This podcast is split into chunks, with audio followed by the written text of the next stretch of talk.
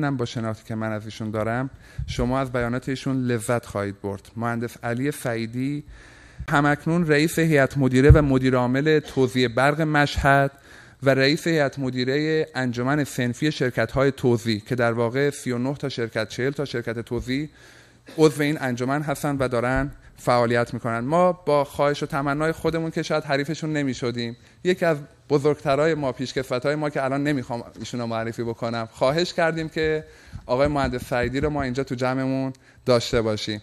لطفا تشویقشون بکنید تا ایشون بیان بالا. ما در خدمتشون باشیم. آقای من یک دنیا ممنونم از شما. دست شما در نکنه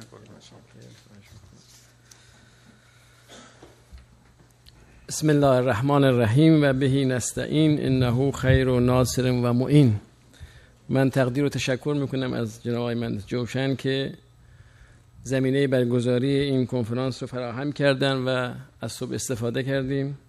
تقدیر و تشکر می‌کنم از حضور تمام حاضران به ویژه مقاماتی که به کشور خدمت کردن به ویژه جناب آقای مهندس وحدتی که سالها سکاندار صنعت برق کشور بودن. همچنین مدیران عامل صنعت برق بخش توزیع و صنایع دیگه بخش پتروشیمی و بانک ها و صنایعی که در اینجا تشریف دارن. من اصخایی می‌کنم. من قصد صحبت نداشتم و داوطلب هم نبودم. دیگه بر من بار شد ولی در این حال گفتم در جمع دوستانی که در زمره مدیران آموزش و افراد اثرگذار در بخش آموزش صنعت هستند یک تجربه مدیریتی رو خدمت شما عرض بکنم. در رابطه با آموزش اگر بخوایم بحث بکنیم قبلش چند سوال به ذهن همه ما متبادر میشه که باید برای اون سوالات پاسخی داشته باشیم تا از قبل پاسخ به اون سوالها بخش آموزش رو ساماندهی بکنیم یا تجدید ساختار بکنیم در حقیقت. اون سوالاتی که به ذهن ما میاد اینه که چرا محصولات تولیدی ما از کیفیت لازم برخوردار نیستن. چرا به عنوان مثال در صنعت خودروسازی وقتی پژو از فرانسه میاد به ایران اقبال بیشتری و اعتماد بیشتری بهش هست و وقتی چند سال در سازمان ها و کارخانجات ما روش کار میشه و از کارخانجات ما استخراج میشه و خارج میشه اعتماد کمتری بهش هست. چرا در بخش برق به عنوان مثال شبکه هایی که ما الان داریم احداث می‌کنیم نسبت به شبکه های قدیمی یک مقدار کیفیتش پایین تر هست. چرا در زندگی روزمرمون آثار آموزش رو ما مشاهده نمی کنیم چرا هر روز که ما از خیابان ها عبور می‌کنیم می‌بینیم پارسال مثلا شهرداری اینجا رو درست کرده ولی امسال هم مجدد باعث ترافیک شده و دارن درست می‌کنن؟ به عنوان مثال در شهرداری تهران شهردار تهران که در کسوت رئیس جمهوری ظاهر شده بود و مرد فعالی هم هستن ایشون خب خیابون ولی اصر رو قرار شد که موزاییکاش رو اصلاح بکنن. خیلی زحمت کشیدن. موزاییکای خیلی خوب کیفیتش خیلی خوب. ولی نهایتا من چند دفعه دقت کردم. نهایتا اون چیزی که میباید نشد و کیفیتش جالب نیست. یا چرا حفاری هایی که در صنعت برق و صنعت آب و صنعت گاز و اینها داره انجام میشه چرا اینقدر مردم آزارن؟ چرا و چرا و چرا؟ چرا این مسائل اینجوری داره اتفاق میفته؟ مردم رو آزار میده از قبل این کارهایی که ما داریم انجام میدیم. دلیلش چی هست؟ من بررسی کردم. شخصا نظرم یعنی خودم به این نتیجه رسیدم. نمی‌دونم درسته یا غلط. و اون اینه که شاید یک آرزه غلط فرهنگی بر جامعه ما آرز شده و قطعا مدیران ما هم تحت تأثیر این آرزه غلط هستن. اون آرزه غلط اینه که نوعا ما کاری رو بد می‌دونیم که خیلی بد باشه. اگر کاری یک کمی بد بود اون کار رو بد نمی‌دونیم. یه آرزه فرهنگی و تاریخیه. و کاری رو مستحق تشویق می‌دونیم که خیلی خوب و عالی باشه. اگه یک کار یک کمی خوب بود اونو تشویقش نمی کنیم این آرزه فرهنگی است که به نظر من مدیران ما هم متأثر از این, از این ساختار شدن. این چه اتفاقی میفته وقتی این اتفاق وقتی این ذهنیت در ذهن مدیران و جامعه حاکم باشه؟ دوچار یک سیکل معیوب میشیم. مدیران ما که تصمیم گیران هستن دوچار یک سیکل معیوب میشن. اون بیتوجهی به کارهای کوچکه. یعنی کارهای کوچک رو چون خیلی بزرگ نیستن یا کارهای کمی بد رو چون خیلی بد نیستن مهم تلقی نمی‌کنن و چون این کارهای کوچک و کمی بد رو مهم تلقی نمی‌کنن برای آموزش دادن اون افراد این کارها رو می‌خوان انجام بدن تلاشی انجام نمیدن و چون تلاشی برای بهبود این کارهای کمی بد انجام نمیشه این سیکل معیوب همینجور میچرخه و به طور کلی در دراز مدت ما دوچار معذرت می‌خوام این کلمه رو به کار می‌برم. در صنعت ما هم هست در همه صنایع هست. دوچار یک لاعبالیگری حرفه‌ای می‌شویم. دوچار یک بیپروایی فرهنگی و حرفه‌ای می‌شویم. وقتی می‌خوام یه صنعت برق یا صنعت گاز فرض کن در هر شهری مثل در شهر مشهد صنعت برق شاید سال 40 50 کیلومتر حفاری می‌کنه. صنعت آب به خاطر اگوش حتما بیشتر از مو حفاری می‌کنه. و صنعت گاز هم حتما حفاری می‌کنه. یعنی مجموعا صنعت انرژی صنعتی که انرژی رو تأمین می‌کنه برای مردم مشهد شاید 200 کیلومتر حفاری می‌کنه. یعنی آیا حفاری رو ما نمی‌تونیم بهتر انجام بدیم؟ یعنی همه دنیا و کشورهای پیشرفته به همین بدی که ما این کار رو انجام میدیم انجام میدن. یعنی این همه مردمشون آزار میدن این همه آلودگی درست می‌کنن این همه نارضایتی درست می‌کنن. چرا این اتفاق میفته به دلیل اینکه از بس به این کارهای کوچک بی اهمیت بودیم معذرت می‌خوام. دوچار بیپروایی فرهنگی شدیم. جلو در خانه مردم کندین پنج روز شش روز یک هفته یک ماه ما جلو در خانه مردم زندگی رو حرام کردیم بر رو. اصلا ککمون نمیگزه. بیپروا شدیم. مدیران هم بیپروا شده معذرت می‌خوام. ما به خودمون باید برگردیم. مدیران هم که دستور می‌خوان بدن اونها هم بیپروا شدن. چرا؟ چون مدیران به کارهای کوچک اهمیتی نمی‌دهن من می‌خوام در این بحثم این نظریه رو و این رویه مدیران رو و خودمون رو محکومش بکنم. به دلایل عقلی به دلایل اعتقادی به دلایل تجربه بشری. به دلایل علوم و فنون هم نگاه کنیم محکومه. ما هممون مهندسیم یا کارشناسیم حتما ریاضی خوندیم. در رشته های مهندسی ما مگر چیکار می‌کنیم؟ در رشته های مهندسی ما روابط بین پدیده ها رو کشف می‌کنیم تا اون پدیده را بتوانیم تحلیل بکنیم تا بتوانیم صنعت رو راه ببریم چه در بخش سیالات چه در بخش برق و گاز و نفت و غیره. اگر بخوایم پدیده های طبیعی رو از نظر مهندسی تحلیل بکنیم حتما به معادلات دیفرانسیل می‌رسیم حتما به انتگرال می‌رسیم. حتما به کرل دیورژانس می‌رسیم. مگه اینا چیه؟ بنیان همه این تحلیل مسائل پدیده های فیزیکی همون معادله دیفرانسیل انتگراله معادله دیفرانسیل و انتگرال بنیانش همون dx و المان دیفرانسیلیه که ما باید کشفش بکنیم. اگر ما در بحث مهندسی و ریاضی نتوانیم اون المان دیفرانسیل درست کشف بکنیم مسئله رو نمی‌تونیم حل بکنیم. یک dx یا ds یا dv مگه چیه؟ یک عنصر بی نهایت کوچکه هر چی فکر بکنیم کوچکه ولی اگه همون درست تشخیص ندیم و همون درست عمل نکنیم معادلمون حل نمیشه. پس بنابراین کارهای حتی بینهایت کوچک و المانهای بینهایت کوچک می‌توانن مسائل بسیار مهمی رو حل بکنن و ما بیتوجهیم.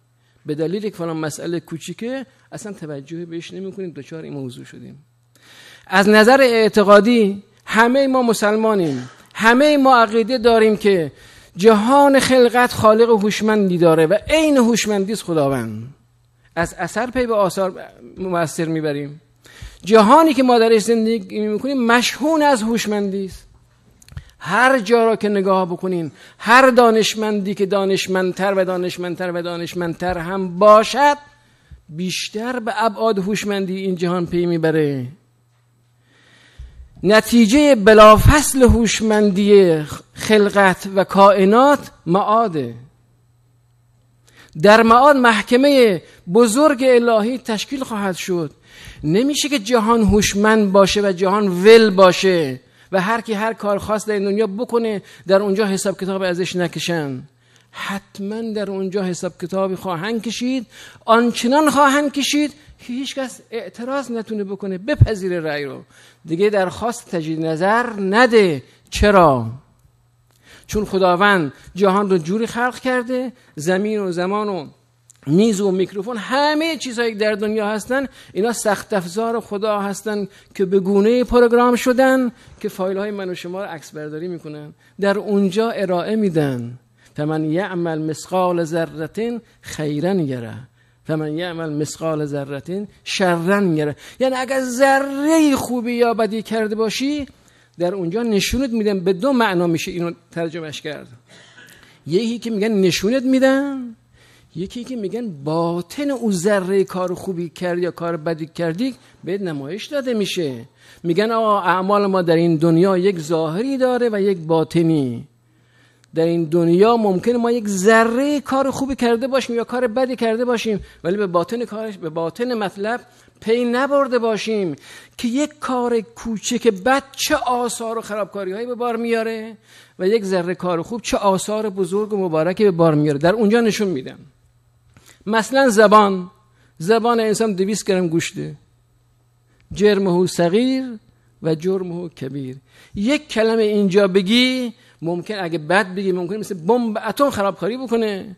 یک کلمه خوب بگی ممکنه یک اتحادی درست بکنه و خیلی محسنات داشته باشه. در اونجا نجاتت میده همین ذره. پس از نظر اعتقادی هم کارهای کوچک کوچک خیلی مهمن. ولی ما بی توجهیم از نظر تجربه بشری و عقل بشری در کشورهای پیشرفته حاکمه چی؟ من یک دوره بود در سال 90 رفته بودم ژاپن. در اونجا دوره موفق دوره مدیریت موفق ژاپنی بود. ما رفتیم به کارخانه پاناسونیک. در اونجا این کارخانه پاناسونیک مؤسسش آقای ماسوشیتا بوده که خیلی یک فلسفه جدی داره و خیلی خودش فلسفه ای داره برای خودش که مطالعه آدم بکنه خیلی خوبه. ایشون فوت کرده. یکی از مدیرانی که بازنشسته شده بود در کارخانه پاناسونیک و همراه آقای ماسوشیتا بود و افراد فرد مهمی هم بود تدریس می‌کرد بریم. آقای اونیشی. خب دو ساعت بحث شده اینا. در پایان جلسه سوال شد از ایشون. جناب آقای اونیشی راز و رمز پیشرفت کشور ژاپن چه بوده است؟ چرا؟ چگونه شما توانستید بعد از جنگ جهانی دوم این همه جهش داشته باشین؟ ایشون یک کلام به صد کلام. یک خط گفت. گفت عین چیزی ایشون گفت من خودم شنیدم دیگه روایت نکردم و نخوندم خودم بودم در صحنه. ایشون گفت همه فکر می‌کنن در کشور ژاپن معجزه اتفاق افتاده. همه کار همه فکر می‌کنن کارهای خیلی بزرگی در اینجا شده. در حالی که اصلا همچین چیزی نیست. در حالی که اصلا همچین چیزی نیست. ما فقط در ژاپن کارهای کوچک را خوب یا خیلی خوب انجام دادیم. این حرفی بود که من خودم به اتفاق آقای مهندس اقدایی پارسال باز یک دوره فنی بود ژاپن رفته بودیم. وقتی برمیگشتیم می‌خوام ببینم که می‌خوام بگم که چقدر مهم اینها. در جلوگیری از اون لاعبالیگری فرهنگی و حرفی که ما گرفتارش هستیم. ما مدیران و ما صنایع. وارد فرودگاه توکیو شدیم. دوستان می‌خواستم برم به صف. من کیفی خریده بودم. گفتم بدم یک از این چی میگن؟ از این پلاستیکا دورش بپیچن فکر می‌کردم مثل فرودگاه تهران. خب پنج دقیقه میرم و میدم و سری میپیچه پلاستیک و تموم میشه. رفتم اونجا پول دادم.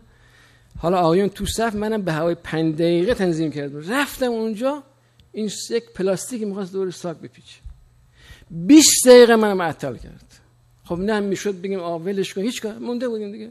گفتم جواب های عقدای ما میدیم به یک شکلی دیگه. به حال این 20 دقیقه پلاستیک پیچوند. می‌خواست دستش در بیاره. قشنگ با تیغ موکدبری دسته در می آورد همون چارگوش مرتب. چرخش می‌خواست قشنگ در می آورد گفتم آن لازم نیست. ولی بعد فکر کردم همون حرف های اونیشی بیادم رسید که ما کارهای کوچک را خوب یا خیلی خوب انجام میدیم. در آوردن یک چرخ ساک یا چمدون از داخل اون پلاستیک ما یک برش می‌زنیم و خلاص چرخ در میاریم.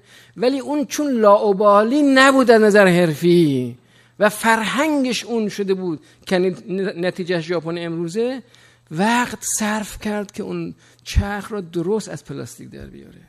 پس ببینین دوستان مدیران اصحاب صنایع ارباب صنایع ما مشکل از زیر سر ما مدیرانه که کارهای کوچک را کوچک میپنداریم.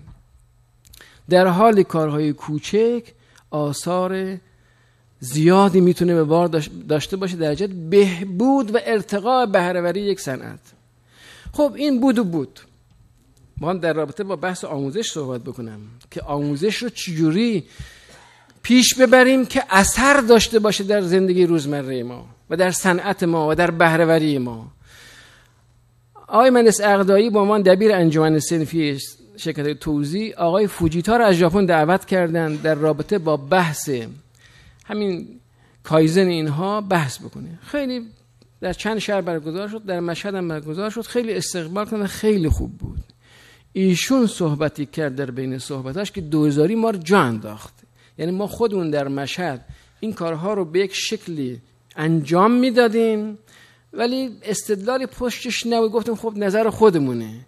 بعد ایشون که این صحبت کرد خیلی برای ما جالب بود.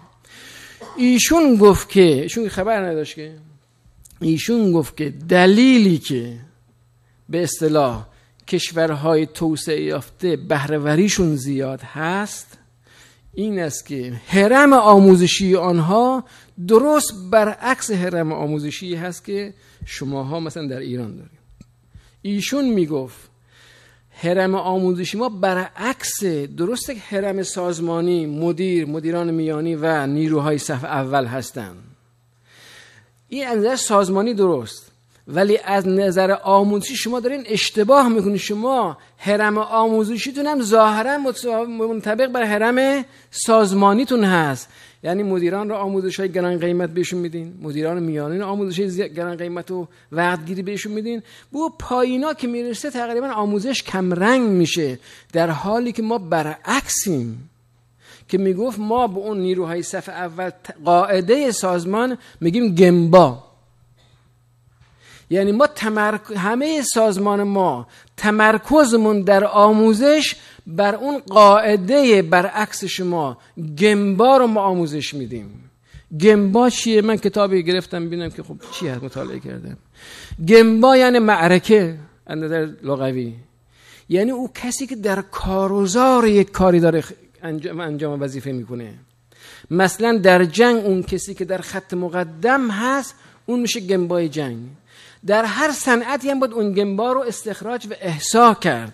مثلا در هتلداری گمبا میشه او واقعا ریسپشن و اون خاندار و اون غیر او کسانی در معرکه کارزار هتلداری هستند در صنعت برق یا صنعت نفت یا صنعت بانکداری یا غیر و هم برای آموز برای اینکه آموزش بهرهوری داشته باشیم از دید ژاپنی ها که اونها واقعا شاهد هستن به عنوان یک سیستم بهرهور این است که ما نیروهای گنبا رو احسا بکنیم. بعد که احسا کردیم تمرکز آموزشمون بر گنبا باشه. اونم چه آموزشی؟ نه آموزش های بلند مدت و طویل مدت و خسته کننده به قول آقای من جوشن مسئله رو پیدا بکنیم. بر اساس مسئله آموزش بدیم. اگر این چنین بود آموزش ها کوتاه مدت و متوالی و مکرر خواهد شد. چرا؟ چون گمبا کار بزرگ نمی‌کنه. مدیرانن که تصمیمات بزرگی می‌خوان بگیرن.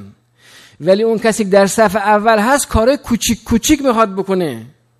و آموزش باید متمرکز بر اونها باشه. من مثال برقی می‌زنم. حالا وقتم گرفته میشه. بخواد آخر جلسه است. در صنعت برق ما در بخش توزیع ما گروه های داریم با من نصب کنتور که کنتور نصب بکنن. من از آن می‌کنم با توجه به شواهدی که در کشور دارم ما تقریبا حالا تقریبا بگیم در کشور کنتور نصب نمی کنیم آی مهندس وحدتی متوجه عرایز بنده میشن. ما کنتور آویزون می‌کنیم. یعنی ببینید نصب کنتور قاعده ای داره. طرف سنگ گرانیت متری مثلا 50 هزار تومن 70 هزار تومن نماش درست می‌کنه. ما می‌خوایم کنتور نصب کنیم فاتحه اون سنگ گرانیت رو مثلا می‌خونیم. سوراخکاری های ناجور کابل بد اصلا آین کابکاری بلد نیستیم. سوراخ می‌خوایم هر جا رسید سوراخ می‌کنن. اصلا سیستم زندگی بنده خدا به هم می‌زنن. او هم چاره ای نداره. حالا کنتور هم تلپ میچسبونیم. اصلا قاعده مهندسی و نظامات نظام مهندسی زیبایی معمار اصلا ابدا این حرفا رو ما دقت نمی کنیم خب صنعت برق ما مگر کم تخصص داره؟ صنعت برق ما به نظر من اصاره تمام صنایع و تمام علوم بشره. هر چی بخواید تو صنعت از نیروگاه شروع بکنین تا به توضیح که برسین همه تخصص های صنایع هست. خب خیلی پشوانی تخصصی بزرگی داره. ولی خونی تخصص به گردن همون نصاب کنتوره. میره فاتحه کار می‌کنه و اون مشترک یا متقاضی به کل صنعت برق بدگمون میشه. همون نیروی نصب کنتور چیزایی ما درگیر بودیم حالا برگردوندیمش کار رو. مثلا می‌خواسته کابل کنتور رو وصل بکنه به سیم شبکه. حالا نمی‌دونم چرا اینجوری شده. از ابزار خوب استفاده نمی‌کرده. مثلا تیغ موکید بروی برنامه‌اش استفاده میگه کابل های برق دو پوسته دارن. یک پوسته رویشه و سیما هم که داخل اون پوسته است باز خودش روکش داره. این به خاطر اینکه راحت تر بیاد کابل رو پوست بکنه همون تیغ موکید مینداخت گلوی کابل و به اصطلاح پوست میکن و به شبکه وصل می‌کرد. قافل از این آموزش ندیده بود گمبا اینجایه. قافل از اینکه این تیغ موکودبری وقتی که فشار میده درست پوست کابل می‌کنه ولی اون سیم دیگر هم چیه؟ زخمیش می‌کنه. در هوای آفتابی هیچ مشکلی نداره. اولین باران که میاد همه دادشون دم خانه ما خاموشه نیروگاه داره کار می‌کنه پستا خطوط انتقال همه داره کار می‌کنه فقط برق اون خاموشه. اونم پراکنده در سطح یک شهر. باید همش توی ترافیک راه بری چرا اینجوری میشه؟ برای که اون گمبا رو ما شناسایی نکردیم. نرفتیم آموزش بدیم. یک روز دو روز که آقا اینجوری پوست کن کاب رو. اینجوری میخ بزن پیچ بزن میخ نزن مثلا. کاب کن یک روز دو روز. حالا اگر این گمبا درست در صنعت برق احسا بشه و در سال چهار مرتبه دو روزه بهش آموزش بدن این آموزش ها مؤثر خواهد شد. قطعا مؤثر میشه و قطعا در زندگی ما تأثیر میپذیره. اون بنایی که می‌خواد موزاییک فرش بکنه مگر آقای قالیباف در تهران استراتژی نداره؟ حتما داره. مگر او نمی‌دونم واحد آموزش بزرگ نداره حتما داره. مگر سمینار برگزار نمی‌کنه حتما داره. همه همه این کارا رو انجام میدن. ولی اون موزاییک خلاصه خوب نصب نمیشه. گمبای شهرداری اون نیرویی که در اونجا چیه؟ موزاییک فرش می‌کنه. واحد آموزش شهرداری یا واحد آموزش صنعت بر باید اونا رو پیدا بکنه و اونها رو یک روز دو روز یا یک هفته نهایتا آموزش بده و به قول معروف موضوع رو مسئله رو حل بکنه تا انشالله اثری داشته باشه. پس بنابراین نتیجه می‌خوام بگیرم. اگر می‌خواهیم کیفیت محصول ارتقا دهیم باید به سمت آموزش های کاربردی کوتاه مدت برای انجام کارهای کوچک آن هم به صورت مکرر حرکت کنیم. آموزش های کوتاه ولی مکرر در رابطه با کاری که فقط کاری که انجام می‌دهم. در پایان من یک شعری می‌خونم که یک مدام ما رو به عمل بیشتر وادار بکنه. مولوی میگه شب نگردد روشن از وصف چراغ. نام فروردین نیارد گل به باغ. تا ابد صوفی اگر هیهی کند تا ننوشد باده کی مستی کند. یعنی اگر ما می‌خوایم اثری این آموزش ها در زندگیمون داشته باشه باید به نظر من همون مسیری رو که کشورهای پیشرفته مثل ژاپن یا مثل امثال اونها رفتن پیدا بکنیم بومیش بکنیم و انشالله نتیجه بگیریم. و سلام علیکم و رحمت الله.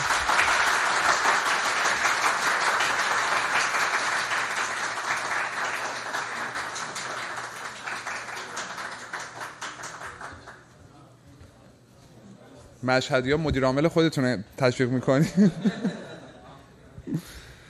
خیلی خیلی ممنونم آقای مهندس. بسیار فیض بردیم بعد از اون خاطره شیرین آقای مهندس وحدتی و صحبت های شما من فکر می‌کنم دیگه حرفای من خیلی شاید برای دوستان جذاب نباشه.